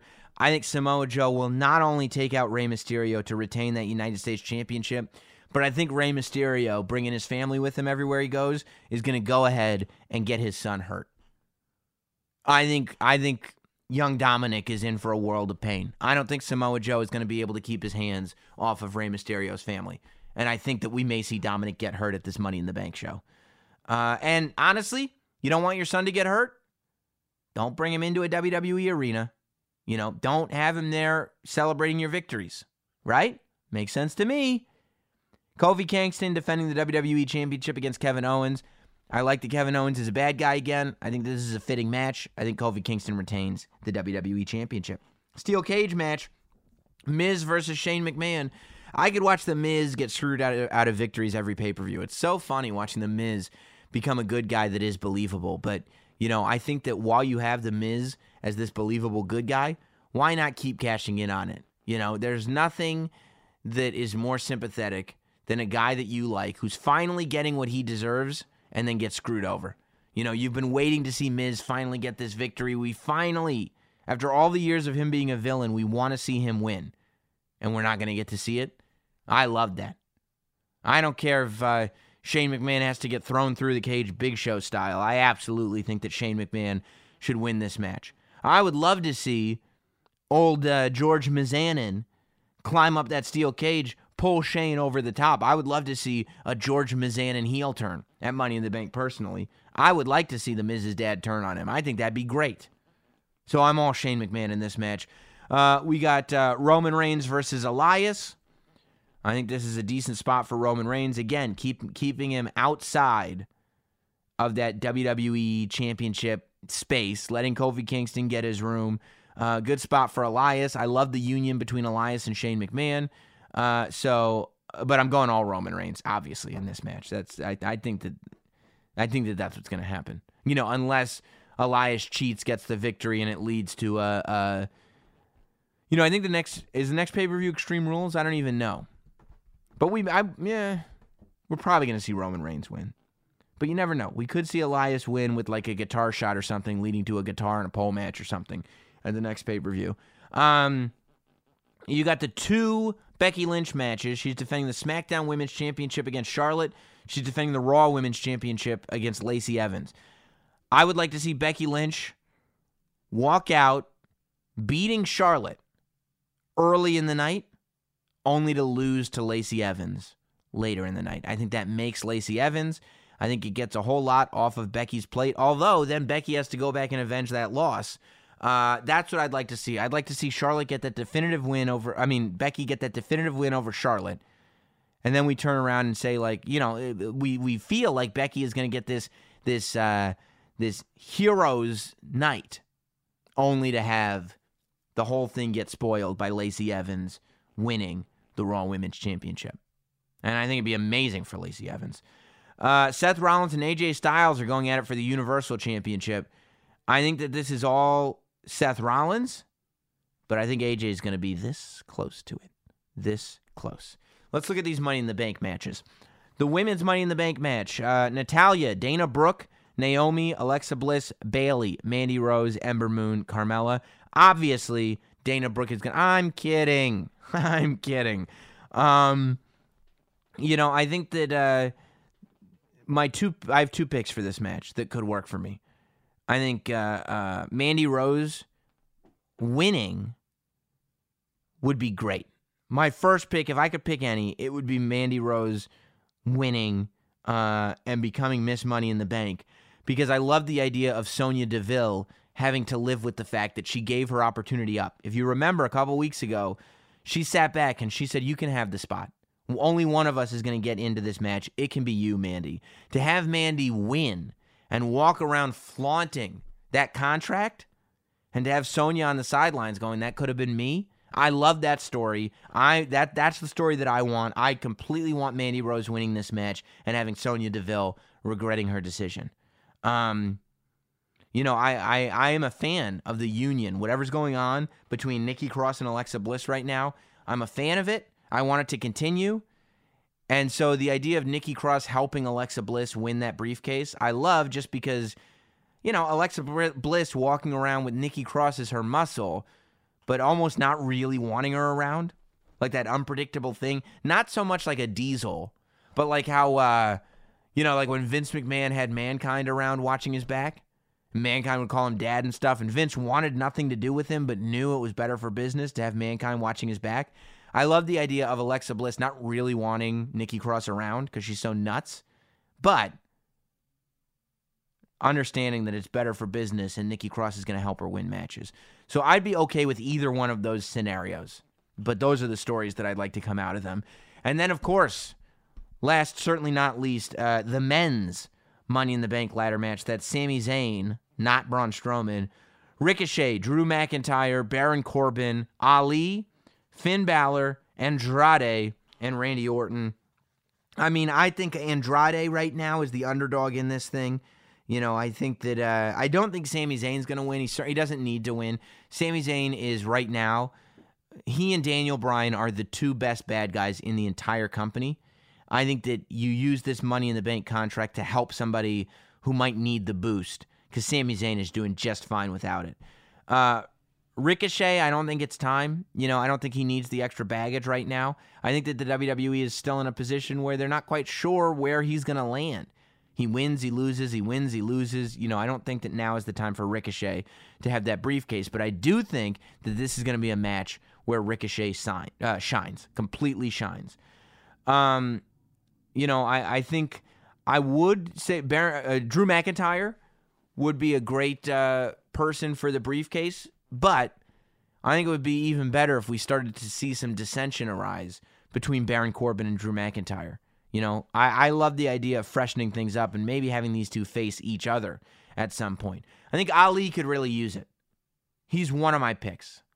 Ali being the Money in the Bank winner, I think it would almost have a CM Punk type feel to it. The first one that he won, in the sense that, uh, you know, they it would harken back to him not getting the opportunity that he thought he was going to get at Elimination Chamber and never quite being there. You know, this wouldn't be the bad guy, ultimate opportunist money in the bank cash in, but it would be the I'm the guy that was not supposed to be here and now I'm here type of money in the bank cash in.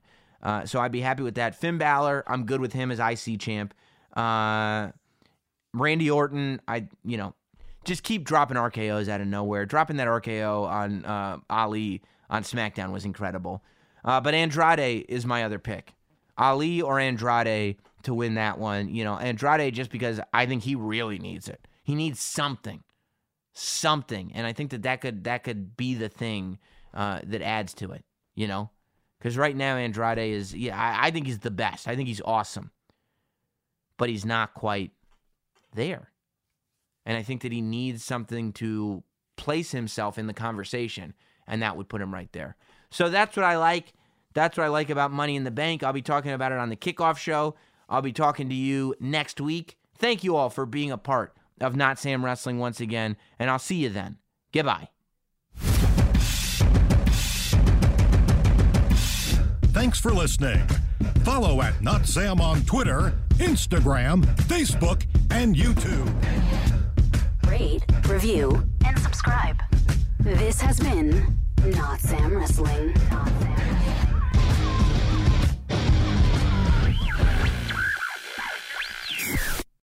Whether you're a world class athlete or a podcaster like me, we all understand the importance of mental and physical well being and proper recovery for top notch performance. That's why I'm excited that Unifyd Healing is sponsoring podcasts on the Blue Wire Network. Unifyd Healing is a new and super innovative global network of wellness centers powered by Energy Enhancement System, or EE System. If you haven't heard of the EE System yet, then you'll want to listen up. This technology promotes wellness, deep relaxation, purification, and rejuvenation. Wherever you are across the globe, access to a center is easy and affordable. Interested in experiencing the EE System technology for yourself? Go to unifydhealing.com slash bluewire to learn more and find a center near you. That's unified, U-N-I-F-Y-D, healing.com slash bluewire. No material or testimonials on the Unifyd Healing website are intended to be viewed as medical advice or a substitute for professional medical advice, diagnosis, or treatment. Always seek the advice of your physician or other qualified healthcare provider with any questions you may have regarding a medical condition or treatment and before undertaking a new healthcare regimen, including EE system.